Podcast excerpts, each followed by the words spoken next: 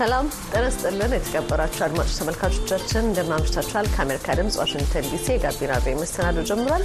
ጥንቅሮቻችንን እናስተዋውቃችሁ። ኢትዮጵያ ውስጥ ወደ 3 ሚሊዮን 500 ሺህ የሚጠጋ ሰው ቁጥር ያለው ሰው መፈናቀሉን ዓለም አቀፉ የፍልሰት ድርጅት አስታውቋል። ሌሎች ዘገባዎችም አሉ። ከተወለድኩበት አካባቢ የጀመርኩት ስራ ነው። አርቲስቱን አልገባሁም። ሰልፍ ተውት ወይም ራሴ ራሴን ያስተማርኩ አርቲስት ወይም ቀራጺ ነኝ።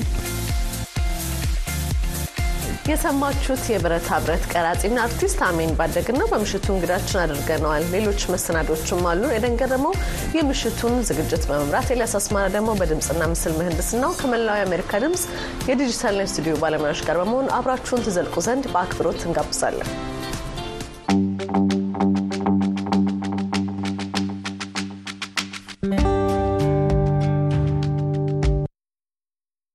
ቀራጺና ባለሙያ አርቲስት አሜን ባደግ ምንም እንኳን የብረታ ብረት የእጅ ሙያ ባላቸው ቤተሰቦች መካከል ቢያድግም ቅርጾችን መስራት ግን ራሱን በራሱ ማስተማሩን ይናገራል። አሜን ባደግ እንደ ዘመን ባንክ ያሉ ለተለያዩ ተቋማትም ከብረታ ብረት የሚሰሩ ግዙፍ የተቋማቸውን አርማዎችና ጌጦችን በመስራት ይታወቃል። ከአሜን ጋር ቆይታ አድርጌ ያሰናዳሁት ዘገባ ይቀጥላል። የብረታ ብረት ቀራጺና ንድፍ ባለሙያ አርቲስት አሜን ባደግ የወደፊት ህልሙ እንደ ፈረንሳዩ ኤፍል ታወር ያለ ድንቅ ኢትዮጵያዊ የብረት ቅርጽና ህንፃ ማቆም እንደሆነ ይናገራል። አርቲስቱ በአሁኑ ሰዓት ሀገሪቱ ውስጥ ላሉ ባንኮች፣ ኤምባሲዎችና የተለያዩ ተቋማት በኮንትራት የብረት ቅርጾችን በመስራት የሚያስረክብ ሲሆን ወራት ፈጅቶ የሚሰራቸው ስራዎችም በሚሊዮን ብሮች መሸጥ መጀመራቸውን ይገልጻል።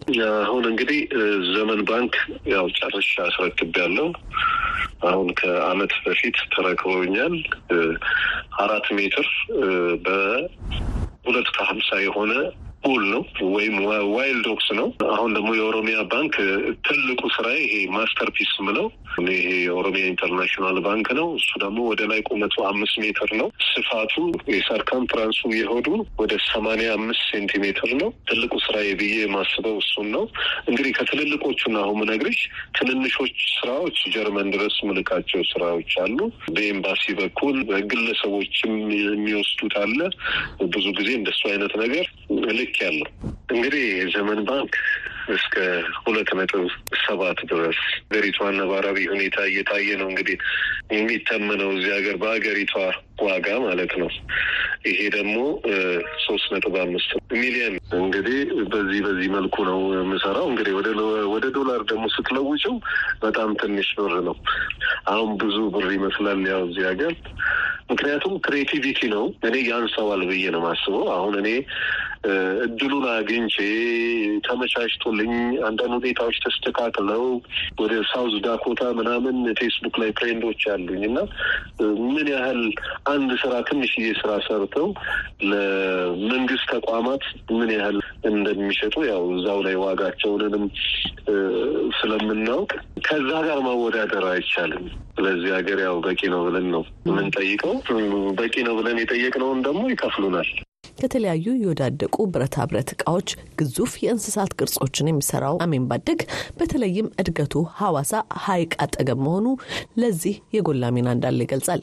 አሜን በእንግሊዝኛ አጠራሩ self taught የተሰኘውንና ራሱን በራሱ አስተምሮ ያበቃም አርቲስት ነው። የወዳደቁ ብረቶችን እየሰበሰብኩ ከተለያየ ቦታ ብረት ነክ material ኦችን ወይም ብረት ነክ እቃዎችን እየሰበሰብኩ የተለያዩ የእንስሳት ቅርጾችን እሰራለሁ። ይህንንም ስራ የጀመርኩት እንግዲህ ከልጅነቴ ጀምሮ ከተወለድኩበት አካባቢ የጀመርኩት ስራ ነው። art school አልገባሁም። self ተውት ወይም ራሴ ራሴን ያስተማርኩ አርቲስት ወይም ቀራጺ ነኝ። ቤተሰቦቼ ይህን ስራ ይሰራሉ። ይሄ ብረት ብረት ስራ የበቆሎ መፈልፈያ፣ ኦቾሎኒ መፈልፈያ እንደዚህ እንደዚህ አይነት ማሽነሪዎች ይሰሩ ነበር። እኔ ልጅ ሆኜ ማለት ነው። መነሻዬ ከዛ ነው። ግን ውስጤ ይሄ art ኡ ስለነበረ ምነካካቸው ነገሮች የሽቦ መኪና፣ ወንዝ ዳር ሄደን ድንጋዮች እቀርጻለሁ።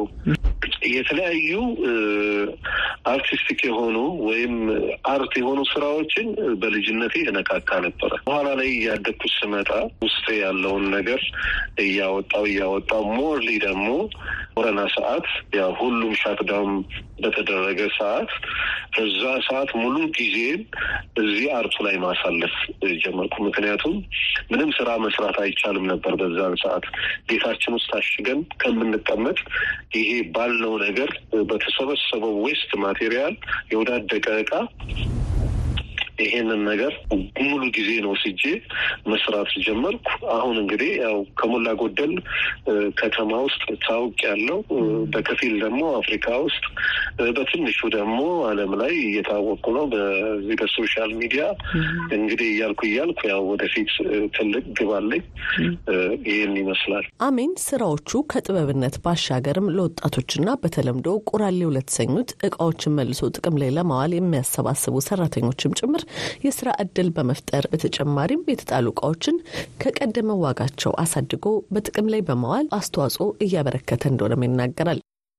ስራ ላይ ለምሳሌ የዘመን ባንክን ቡል ብንወስድ አምስት ኩንታል ይመዝናል። እሱን ለመስራት የፈጀብኝ ጊዜ አራት ወር ነው። በስራ ሰዓት ብቻ ነው የምሰራው። ምክንያቱም ጎን ለጎን ሌሎች የምሰራቸውም ስራዎች ስላሉ አራት ወር ወስዶብኛል እና አካባቢ ላይ ትልቅ ጥቅም አለው ብዬ ነው ማስበው። ምክንያቱም ከተለያየ ከእርሻ ውስጥ ከየጫካው ከየጦር ካምፑ የሚሰበሰቡ እቃዎች ናቸው ተጠራቅመው እንግዲህ እንደዚህ አይነት ቅርጽ define መግለጽ የሚችሉት እና አንዱን እቃ ወስጄ አሁን እኔ ዝም ብዬ የሆነ ቦታ አንስቼ አልለጥፈውም። ይሄ እቃ ለምሳሌ ከመኪና part ፍሪሲዮን ሸራ ውስጥ ክብ ነገር ነው። ምናልባት የምታውቂው ከሆነ ይሄ የት ጋር ሊሆን ይችላል ብዬ የቡሉን ቅርጽ የሚወስን ወይም define የሚገልጽ ቦታ ላይ አስቀምጠዋለሁ።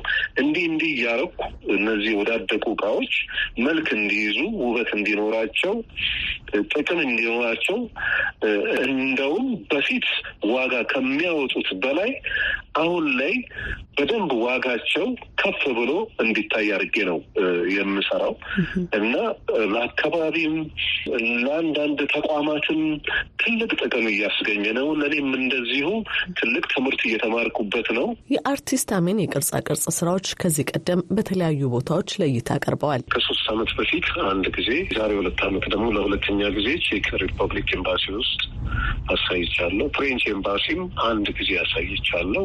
ኢትዮጵያ National Museum ውስጥ እንደዚሁ አንድ ጊዜ ስራዬን አሳይቻለሁ። አሊያንስ ፍራንሴስ እንደዚሁ solo exhibition አሳይቻለሁ የራሴን። ይሄንን ይመስላል እንግዲህ እስካሁን ድረስ። አርቲስት አሚን በአሁኑ ሰዓት በብረታ ብረት ቅርጽ ስራዎች ስሙ የሚጠራ ሲሆን ሙያውን ለሌሎች ለማጋራት ያለው ፍላጎት በቦታ እጥረት እንዲሁም ደግሞ በሀገሪቱ ካለው ወቅታዊ ሁኔታ አኳያ ለሙያው ተገቢ ትኩረት በመነፈጉ የተነሳ ተግዳሮት እንደገጠመ ይናገራል። ቦታ ይፈልጋል። አሁን እኔ እውነት ለመናገር space ባገኝ እኔ አምስት መቶ ካሬ ላይ ነው አሁን የምሰራው። space ቢገኝ ትልልቅ ሀሳቦች ነበሩኝ። ምክንያቱም ልጆች ማሰልጠን ምክንያቱም እኔ አንድ ሰው ነኝ። ይሄ የተለየ እውቀት ነው።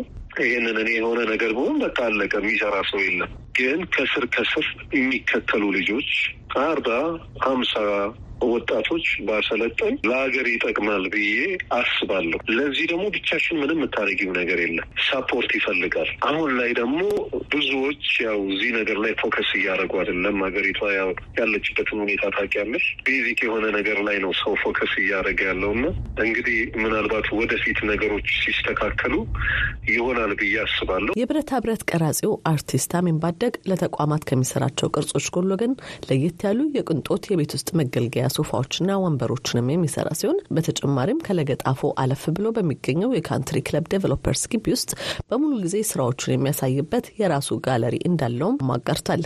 ከአሜሪካ ድምጽ ለተጠናቀረው ዘገባ ኤደን ገረመው ከዋሽንግተን ዲሲ።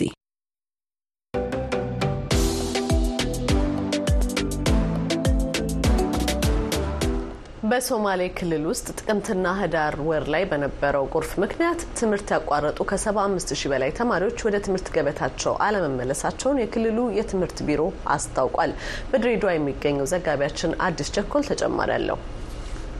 በሶማሌ ክልል ባለፈው ጥቅምትና ህዳር ወር ተከስቶ በነበረው ጎርፍ ሳቢያ እስካሁን እንደተዘጉ ካሉት ትምህርት ቤቶች አብዛኞቹ በወንዝ ተፋሰስ አቅራቢያ የሚገኙ መሆናቸውን የቢሮ ምክትል ኃላፊ አቶ ጉሌድ አህመድ ለቪኦኤ ተናግረዋል። በተከሰተው ጎርፍ October 2023 አካባቢ ከፍተኛ ዝናብ በሶማሌ ክልልና በሀገራችን ሃይላንድ አካባቢ የዘነበው ዝናብ ምክንያት ወደ 322 ትምህርት ቤቶችን ነው በዚህ በጎርፍ affected የሆኑት።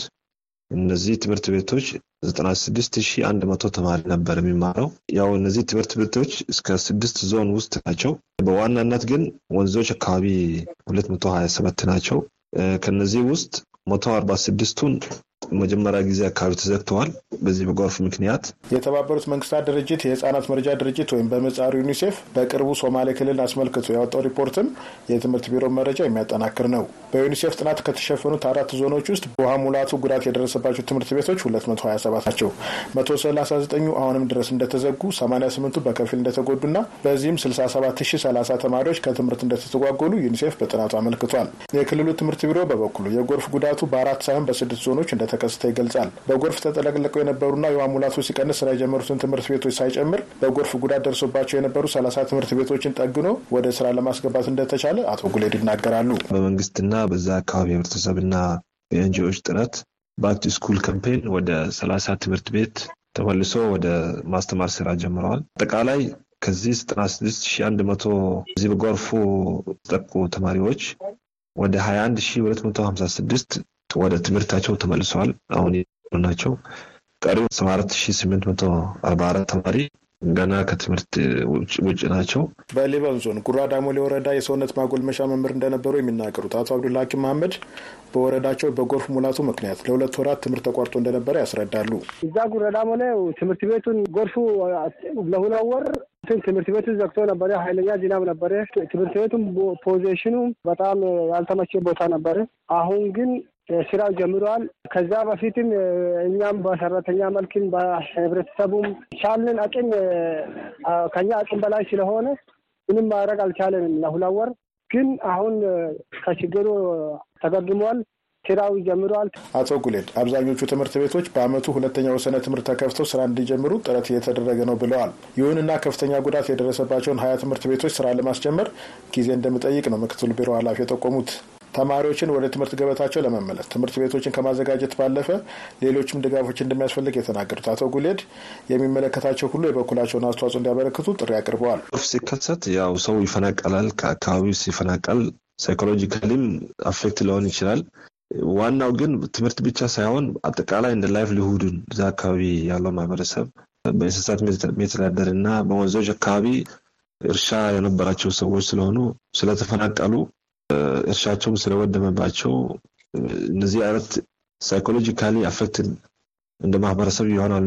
ይሄ ከትምህርት ቢሮ አቅም በላይ ነው። ከክልልም አቅም በላይ የሆነ disaster ስለሆነ specially በክልሉ በእነዚህ አካባቢዎች በተደጋጋሚ ድርቅና ጎርፍ ስለሚከሰትባቸው ከአቅም በላይ ስለሆነ ለፌዴራል መንግስት ትምህርት ሚኒስቴር ያው አስታውቀናል። እነሱም ድጋፍ እንደሚያደርጉ እንጠብቀዋለን፣ ተስፋ አለን። ሌሎች ዓለም አቀፍ NGO ዎች እና ድርጅቶችም በዚህ አካባቢ ድጋፍ እንዲያደርጉልን ለማስተላለፍ እወዳለሁ። ኤልኒኖ የተባለው ከባድ የአየር ንብረት ለውጥ ያስከተለው ከመጠን ያለፈ ዝናብ በመቶ ሺዎች የሚቆጠሩ የሶማሌ ክልል ነዋሪዎችን በጎርፍ መጥለቅለቅ እንዲፈናቀሉ፣ በወረርሽኝ እንዲጠቁና ሀብት ንብረታቸው እንዲወድም መንስኤ ሆኗል። ለአሜሪካ ድምጽ ሬዲዮ አዲስ ቸኮል ከድሬዳዋ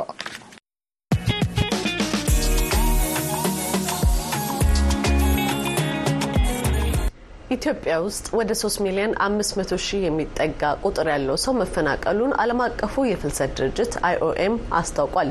ድርጅቱ ባለፉት ነሐሴና መስከረም ወራቶች ባካሄደው ዳሰሳ ከሁለት ሚሊዮን ተኩል በላይ የቀድሞ ተፈናቃዮች ወደ ቀያቸው መመለሳቸውንም ገልጿል። የአሜሪካ ድምጽ ዘጋቢው ገብረ ሚካኤል ገብረ መድህን ያሰናዳው ዘገባ ይቀጥላል። የዓለም አቀፉ የፍልሰት ድርጅት አይኦኤም የኢትዮጵያ ቢሮ ባወጣው አዲስ ሪፖርት በሀገሪቱ ውስጥ ያሉትን ተፈናቃዮች አስመልክቶ በተገባደደው የጎርጎርሳውያኑ 2023 ነሐሴና መስከረም ወራት ላይ የዳሰሳ ጥናት ማካሄዱን ገልጿል። ጥናቱን መሰረት አድርጎ ስለተዘጋጀው ሪፖርት ለአሜሪካ ድምፅ ማብራሪያ የሰጡት የድርጅቱ የኢትዮጵያ ቃል አቀባይ ከቪራይ በኢትዮጵያ ውስጥ በሚሊዮኖች የሚቆጠሩ ዜጎች ቤት ንብረታቸውን ጥለው ከቀያቸው ርቀው በየመጠለያ ጣቢያዎቹ እንደሚገኙ ተናግረዋል። National Displacement Report, which is the 17th round, over 3.45 million people were internally displaced. በዚህኛው 17ተኛው ዙር ብሔራዊ የተፈናቃዮች ሁኔታ ሪፖርት መሰረት በ12 ክልሎች ከ2500 በላይ ተደራሽ በሆኑ ቦታዎች ላይ በተደረገው የዳሰሳ ጥናት ከሶስት ነጥብ 45 ሚሊዮን በላይ ሰዎች መፈናቀላቸውን አይተናል። አብዛኛው የአማራ ክልል ግን በጸጥታ ችግር ምክንያት በዚህ ጥናት አልተካተተም። ቃል አቀባይዋ እንደሚሉት ከተጠቀሱት ተፈናቃዮች ውስጥ 64 በመቶዎቹ በግጭት፣ 17 በመቶዎቹ በድርቅ እንዲሁም 9 በመቶ የሚሆኑት በማኅበራዊ አለመረጋጋትና ውጥረቶች ምክንያት የተፈናቀሉ ናቸው። በድርቅ ከተፈናቀሉ ዜጎች አብዛኞቹ በሶማሌ ክልል ሲገኙ በግጭት ከተፈናቀሉት የሚበዙት ደግሞ በትግራይ ክልል ያሉት እንደሆኑ አክለው ገልጸዋል። ጥናት በተደረገባቸው ክልሎች አብዛኛውን የአማራ ክልልን ጨምሮ በወቅቱ የጸጥታ ችግርና በሌሎችም ምክንያቶች ያልደረስንባቸው አካባቢዎች አሉ ያሉት ከቪራይ የተፈናቃዮቹ ብዛት ከተጠቀሰውም አሃዝ ሊበልጥ እንደሚችል ጠቁመዋል። ስለ ተፈናቃዮቹ ሁኔታ ለአሜሪካ ድምፅ አስተያየት የሰጡት በኢትዮጵያ ሰብአዊ መብቶች ኮሚሽን የስደተኞች የፍልሰተኞችና የተፈናቃዮች መብቶች የሥራ ክፍል ዲሬክተር እንጉዳይ መስቀሌ ተፈናቃዮቹ ከሰብአዊ እርዳታና ከማኅበራዊ አገልግሎቶች ጋር የተያያዙ ልዩ ልዩ ችግሮች እንዳሉባቸው ገልጸዋል። አሳሳቢ የሰብአዊ መብት ሁኔታዎች ከሚባሉት ውስጥ አንደኛውና ዋነኛው ጸጥታና ደህንነት ነው። በግጭት አውድ የተፈናቀሉ ሰዎች ደግሞ አንዱ የሚያጋጥማቸው አሳሳቢ ጉዳይ የጸጥታና ደህንነት ጉዳይ ነው። ከዚህ በተጨማሪ በዋነኛነት እኛም ክትትል ባከናወንባቸው ተዘዋውረን ምልከታ ባደረግንበት እንዲሁም ደግሞ ከተፈናቃዮችን ጭምር በሚቀርቡልን አቤቱታዎች ባከናወንነው ምርመራ መሰረት አንዱና ትልቁ አሳሳቢው ጉዳይ ዜጎች በመፈናቀል አውድ ውስጥ ሲኖሩ የሰብአዊ ድጋፍ ጉዳይ ነው። የሰብአዊ ድጋፍ ጉዳይ ስንል እንግዲህ ዘርዘር አድርገን ስናየው ምግብና ምግብ ነክ ያልሆኑ ድጋፎችን የሚጨምር ነው። በተለይ ደግሞ በዋነኛነት የምግብ አቅርቦትን፣ የመጠለያ አቅርቦትን፣ ንጹህ ውሃ ማግኘትን እንዲሁም ደግሞ ሌሎች ማህበራዊ አገልግሎቶችን በተለይ የትምህርት፣ የጤና አገልግሎቶች ላይ ሰፊ ክፍተቶች እንዳሉ አስተውለናል። የዳሰሳ ጥናቱ ወደ ቀያቸው የተመለሱ ተፈናቃዮች መኖራቸውንም ያመለክታል። የድርጅቱ ቃል አቀባይ ከቪራይ አብዛኞቹ ተመላሾች በትግራይ ክልል ይገኛሉ ብለዋል። በተመሳሳይ ወቅት የተደረገ የመንደር የዳሰሳ ጥናት አለን። ሁለት ሺህ በሚሆኑ የጥናት አካባቢዎች በተደረገው ዳሰሳ መሰረት ወደ ሁለት ነጥብ 53 ሚሊዮን የሚሆኑ ተፈናቃዮች ወደ ቀያቸው እንደተመለሱ ታውቋል። በሀገሪቱ ውስጥ ከተመዘገቡት አጠቃላይ ተመላሾች ውስጥ 59 በመቶ በትግራይ ክልል፣ 15 በመቶ በአማራ ክልል፣ 8 በመቶ ደግሞ በአፋር ክልል የሚኖሩ ናቸው። ትልቁ የተመላሾች ቁጥር ያለው በትግራይ ክልል ነው። ይህም በሰሜን ምዕራብ ትግራይ፣ በምስራቅ ትግራይና በመካከለኛው ትግራይ ዞኖች ውስጥ የተመዘገበ ነው።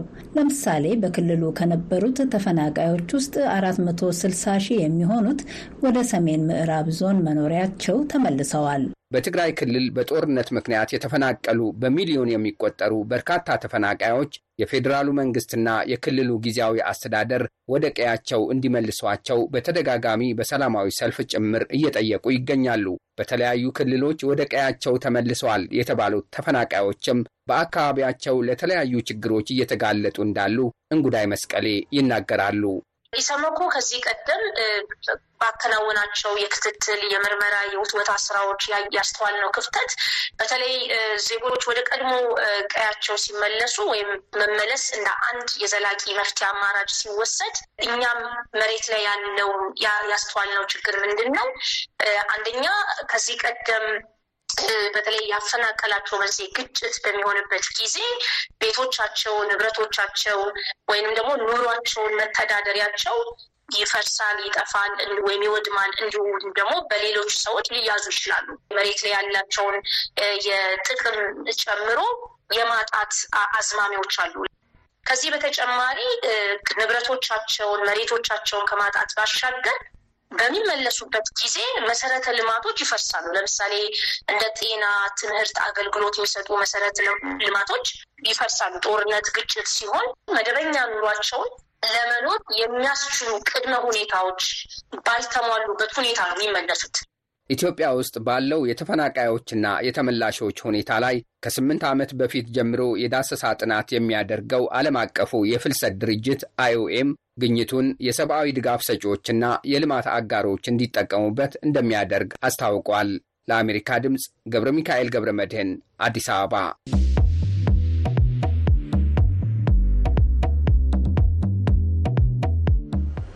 መቀሌ ተጠልለው የሚገኙ ተፈናቃዮች ወደ ቀያቸው እንዲመለሱ በሮብ ዕለት በሰላማዊ ሰልፍ ጠይቀዋል። ተፈናቃዮችን ለመመለስ የሚገባውን ያህል አለመስራታቸውን ያመኑት የክልሉ ጊዜያዊ አስተዳደር ፕሬዝዳንት አቶ ጌታቸው ረዳም ይቅርታ ጠይቀዋል። አስተዳደራቸው ለጉዳዩ ቅድሚያ እንደሚሰጥና ሰብአዊ እርዳታ ለማቅረብም ተግቶ እንደሚሰራም ፕሬዝዳንቱ ለሰልፈኞቹ ምላሽ ሲሰጡ ተናግረዋል። በዚህ ዙሪያ የተጠናቀረው ዘገባ ይቀጥላል። عمر بدنا عمر بدنا عمر بدنا በሰሜን ኢትዮጵያው ጦርነት ምክንያት ከልዩ ልዩ የትግራይ አካባቢዎች ተፈናቅለው በመቀለ ከተማ የተጠለሉ ተፈናቃዮች ዛሬ ረቡዕ ጥር 15 ቀን 2016 ዓ ም ወደ ቀያቸው እንዲመለሱ የሚጠይቅ ሰልፍ አካሂደዋል። ከቃፍታ ሁመራ ወረዳም በአኸር ከተማ ተፈናቅለው በመቀለ ከተማ በሚገኝ የተፈናቃዮች ማዕከል ለረዥም ጊዜ በችግር ተጠልለው እንደሚገኙ ለአሜሪካ ድምፅ የገለጹት ወይዘሮ ድንቅ አብርሃ ሰልፍ የወጡት ወደሚናፍቁት ቀያቸው እንዲመለሱ ለመጠየቅ እንደሆነ አመልክተዋል። ሰብ ዓዱ ከይዱ ስር ይጽፈል ኣሎ ልመናሲ ምን ሰራ እዚህ ያለው ተፈናቃይ ወደ ቀየው ተመልሶ ሰርቶ ማደር ይኖርበታል። ልመና አይጠቅመንም። መስራት እየቻል መለመኑ የሰው ፊት እንደ እሳት ነው የሚያቃጥለው። የሚበዛው ተፈናቃይ ሰራተኛ ነው። አርሶ ቀለቡን አያጣም። በወዙ እየለፋ ሺዎቹን ለመመገብ የሚችል ነው። ቀየው ግን ተወሮ እዚህ ቦዝኖ ተቀምጧል። እንዲመለስ መደረግ ይገባዋል። ወደ ቀያቸው እስኪመለሱ ድረስ በቂ ሰብአዊ እርዳታ እንዲቀርብላቸው መጠየቅ ሌላው የሰልፉ ዓላማ እንደሆነ ወይዘሮ ድንቁ አክለው ተናግረዋል። ከማይጋባ ከተማ እንደተፈናቀሉ የተናገሩት አቶ አበራ መሰለ በበኩላቸው በተደጋጋሚ የሚቀርበው የተፈናቃዮች አቤቱታ ተገቢ ምላሽ ካልተሰጠው አለመረጋጋት ሊያስከትል እንደሚችል አስጠንቅቀዋል። አባቶቻችን እንደቆየ ከሆነ መንግስት የሁሉ መንግስት ነው፣ የሁሉ አባት ነው። ይሄ መንግስት ግን የሁላችን አባት ነው ልል አልችልም። ምክንያቱ እኔን የመንግስት ባት እየቆረጥኩኝ የመንግስት ግብር እየከፈልኩኝ ራሴን በጉልበቴን የሰራሁት ህንፃ ኃይለኛ ሲቀማኝ የእኔ ወገኔ ነው ማለት አልችልም። ተስፋ ቆርጫለሁ። የእነሱ መንግስት ነው እንጂ የእኔ መንግስት ልለው አልችልም። የእኔ መንግስት ከሆነ ከኔ ንብረት የወረሩ ወይም ነው ከኔ ድርጅት ያሉ ሰዎች አስለቅቆ እንደነበርኩት ወደ መናወሬ መልሼ ቤተሰቦች እያስተዳደርኩኝ ይህን ሁሉ ተፋቃይ የተሰቃየ ወደ ሰራበት ወደ ሀገሩ ወነበረመረበቱ ይመልሰው። የሁላችን መንግስት ይሁን። ፌዴራል መንግስት ግዴታ ይወጣ፣ ተፈናቃዮች ይመልስ። የትግራይ ክልላዊ ጊዜያዊ መንግስትም ይመልሰን። ከፍቶናል፣ ረበናል፣ ተሰቃይተናል። እኛ ሰርተን ነው የምንበላ። ሰው እናሸግርም አንፈልግም። ወደ መረ ቤታችን ወደ ቤታችን ለሰልፈኞቹ ምላሽ የሰጡት የትግራይ ክልል ጊዜያዊ አስተዳደር ፕሬዚደንት ጌታቸው ረዳም የተፈናቃዮቹ ጥያቄ ያስተዳደራቸውም እንደሆነ ጠቅሰው እልባት ሳያገኝ ችግራቸው በመራዘሙ ይቅርታ ጠይቀዋል። ካብ ናይ ሰብ መነባብሮ ወፃኢ ዝኾነ ስቃይን መከራን ተፈናቃይ ወገኖች ሰው በሕይወቱ ሊሸከመው ከሚችለው በላይ የከበደ የኑሮ ስቃይና መከራ እያሳለፉ እንደሚገኙ በሚገባ እንረዳለን። የመከራ ጊዜያችሁ እንዲያጥር የሚቻለንን ያህል እንሰራለን ከማለት በቀር የምላችሁ አይኖርም። አስቀድመን መስራት የሚገባንን ባለመስራታችን እንደ መንግስት መሪ እኔ ይቅርታ እጠይቃለሁ። ስቃያችሁ ስቃያችን ነው፣ መፈክራችሁም መፈክራችን ነው። ይህንኑ ከማስተጋባቱ ውጪ ሌላ ስራ አይኖረንም። አቶ ጌታቸው አያይዘውም አስተዳደራቸው በዓለም አቀፍ በሀገርና በትግራይ ክልል ደረጃ ለተፈናቃዮች ጉዳይ ቅድሚያ ሰጥቶ ከመስራት ባሻገር በረሃብ ለሚሰቃዩ ዜጎችም ሰብአዊ እርዳታ እንዲቀርብላቸው ትኩረት ሰጥተው እንደሚሰሩ ቃል ገብተዋል። ናመረበት ንምምላስ ዝግበር ምንቅስቃስ ክሳብ ዝዕወት ወደ ቀያችሁ የመመለሱ ስራ እስከሚሳካ ድረስ በረሃብና በበሽታ የምትሰቃዩበት ሁኔታ እንዲያበቃ መንግስት በራሱ አቅም ከሚመድበው ገንዘብ በተጨማሪ ከእርዳታ ሰጪ ተቋማት ጋር በመተባበር ለመስራት የወሰንን መሆኑን አስታውቃለሁ። በሺዎች የሚቆጠሩ ተፈናቃዮች በተሳተፉበት በዛሬው ሰልፍ የፕሪቶሪያው የሰላም ስምምነት በሙሉ ቃሉና መንፈሱ ይተግበር፣ ተፈናቃዮች ይመለሱ፣ በቂ ሰብአዊ እርዳታ ይቅረብ የሚሉና ሌሎች መፈክሮች ተስተጋብተዋል። ተመሳሳይ ሰልፎች በአድግራት በአድዋ በአክሱም እና በሽረ እንዳስላሴ ከተሞች ከትናንት በስቲያ ሰኞ እንደተካሄደ መዘገባችን አይዘነጋም። ለአሜሪካ ድምፅ ሙልጌታ አጽብሃም መቀለም።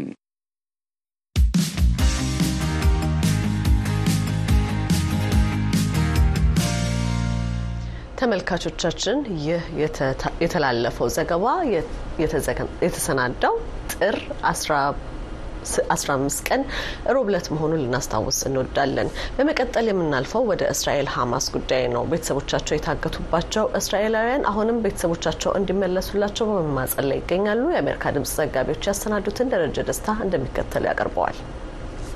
የእስራኤላውያን ታጋቾች ቤተሰቦች አሁንም በሐማስ ታግተው ስለሚገኙ ቤተሰቦቻቸው ግንዛቤ ለማስጨበጥ በፓሲፊክ ሰሜናዊ ምዕራብ በምትገኘው ዋሽንግተን ውስጥ ወዳለው ምኩራብ መጥተዋል። የ16 ዓመቷ ሀሬል ሻራቢ አባቷ በእገታ ወቅት ስለተገደለው ወንድሟ ዩሲ ሻራቢን ሐዘን በመቀመጣቸው የመጣችው ብቻዋን ነው። የታገቱት ሌላኛው አጎቷ ኤሊ እስካሁን በሕይወት ይኖራሉ የሚል ተስፋም አላት። ተልኳችን ገና ያላለቀ መስሎ ይሰማኛል። የምንቀብረው እንኳን ነገር እንዲኖረን የኤሊና የኢንሱሊን አስከሬን ወደ ቤት ማምጣት አለብን። በወጉ ያደረግነው የቀብር ስነ ስርዓት እንኳን አልነበረንም፣ ምክንያቱም የሚቀበር ነገር የለም። የሮሚ ኮሆን መንታ ወንድም ናምሩድ ኮሆንም ታፍኗል።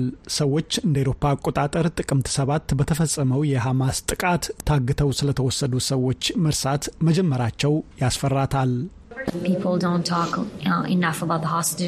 ሰዎች ስለ ታጋቾች በበቂ ሁኔታ አይናገሩም።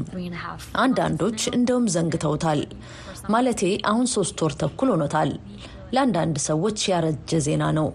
ለእኛ ግን በየቀኑ ይሰማናል፣ በየሰከንዱ።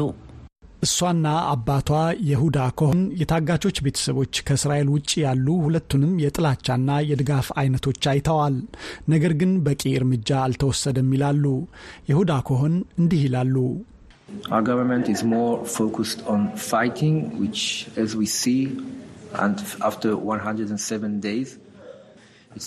መንግስታችን የበለጠ ትኩረት ያደረገው በውጊያው ላይ ነው። እንደምናየው ከ107 ቀናት በኋላ የምንወዳቸውን ወገኖቻችንን እያስመለሰልን አይደለም። በህዳር ወር በተካሄደው የተኩስ አቁም ስምምነት በሐማስ ከእስራኤል ከታፈኑት መካከል ከአንድ መቶ በላይ የሚደርሱ ንጹሐን ዜጎች በፍልስጤም እስረኞች ልውውጥ ተለቀዋል።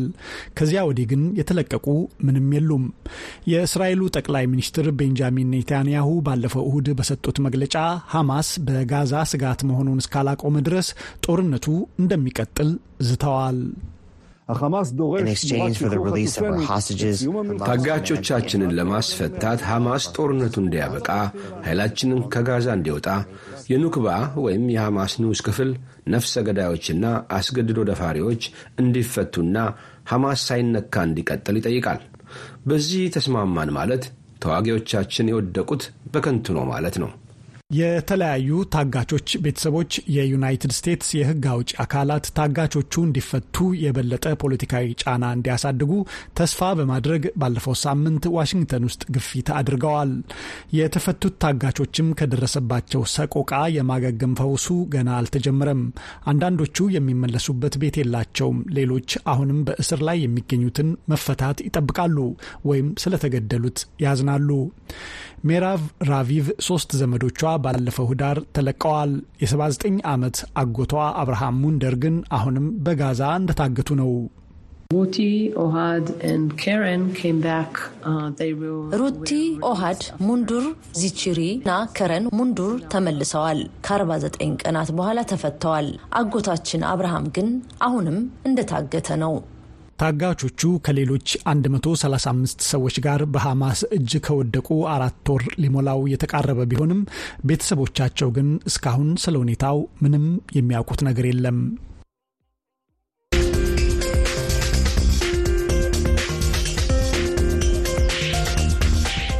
የተከበራችሁ ተመልካቾቻችን ለዕለቱ የያዝነው የጋቢና ቬ መሰናዶ እዚህ ላይ ተጠናቀቀ። አብራችሁን ስላመሻችሁ አብዝተን እናመሰግናለን።